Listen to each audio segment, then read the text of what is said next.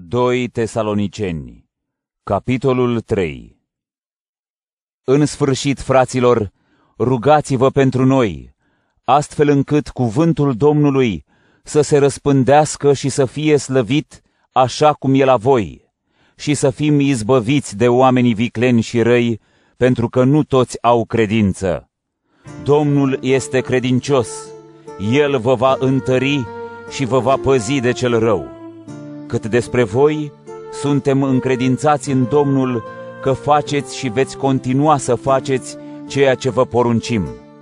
Domnul să vă îndrepte inimile spre iubirea lui Dumnezeu și spre răbdarea lui Hristos.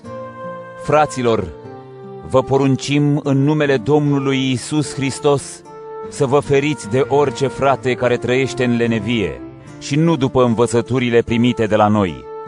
Voi înși vă Știți cum trebuie să ne urmați exemplul, căci noi n-am trândăvit între voi. Nici nu am mâncat de la nimeni pâine de pomană, ci am muncit cu trudă și osteneală zi și noapte, ca să nu împovărăm pe nimeni dintre voi. Deși aveam acest drept, am vrut să vă dăm un exemplu pe care să-l urmați. Într-adevăr, pe când eram la voi, așa v-am poruncit.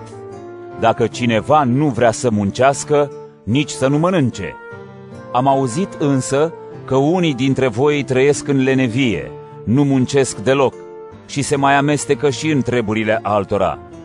Acestora le poruncim și îi îndemnăm în Domnul Iisus Hristos să-și câștige pâinea muncind în liniște.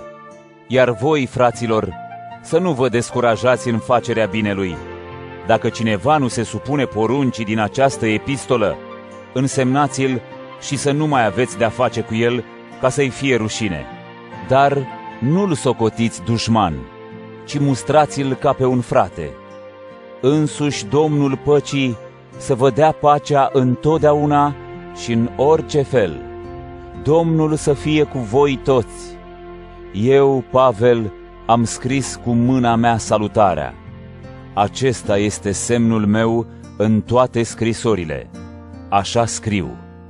Harul Domnului nostru Iisus Hristos să fie cu voi toți.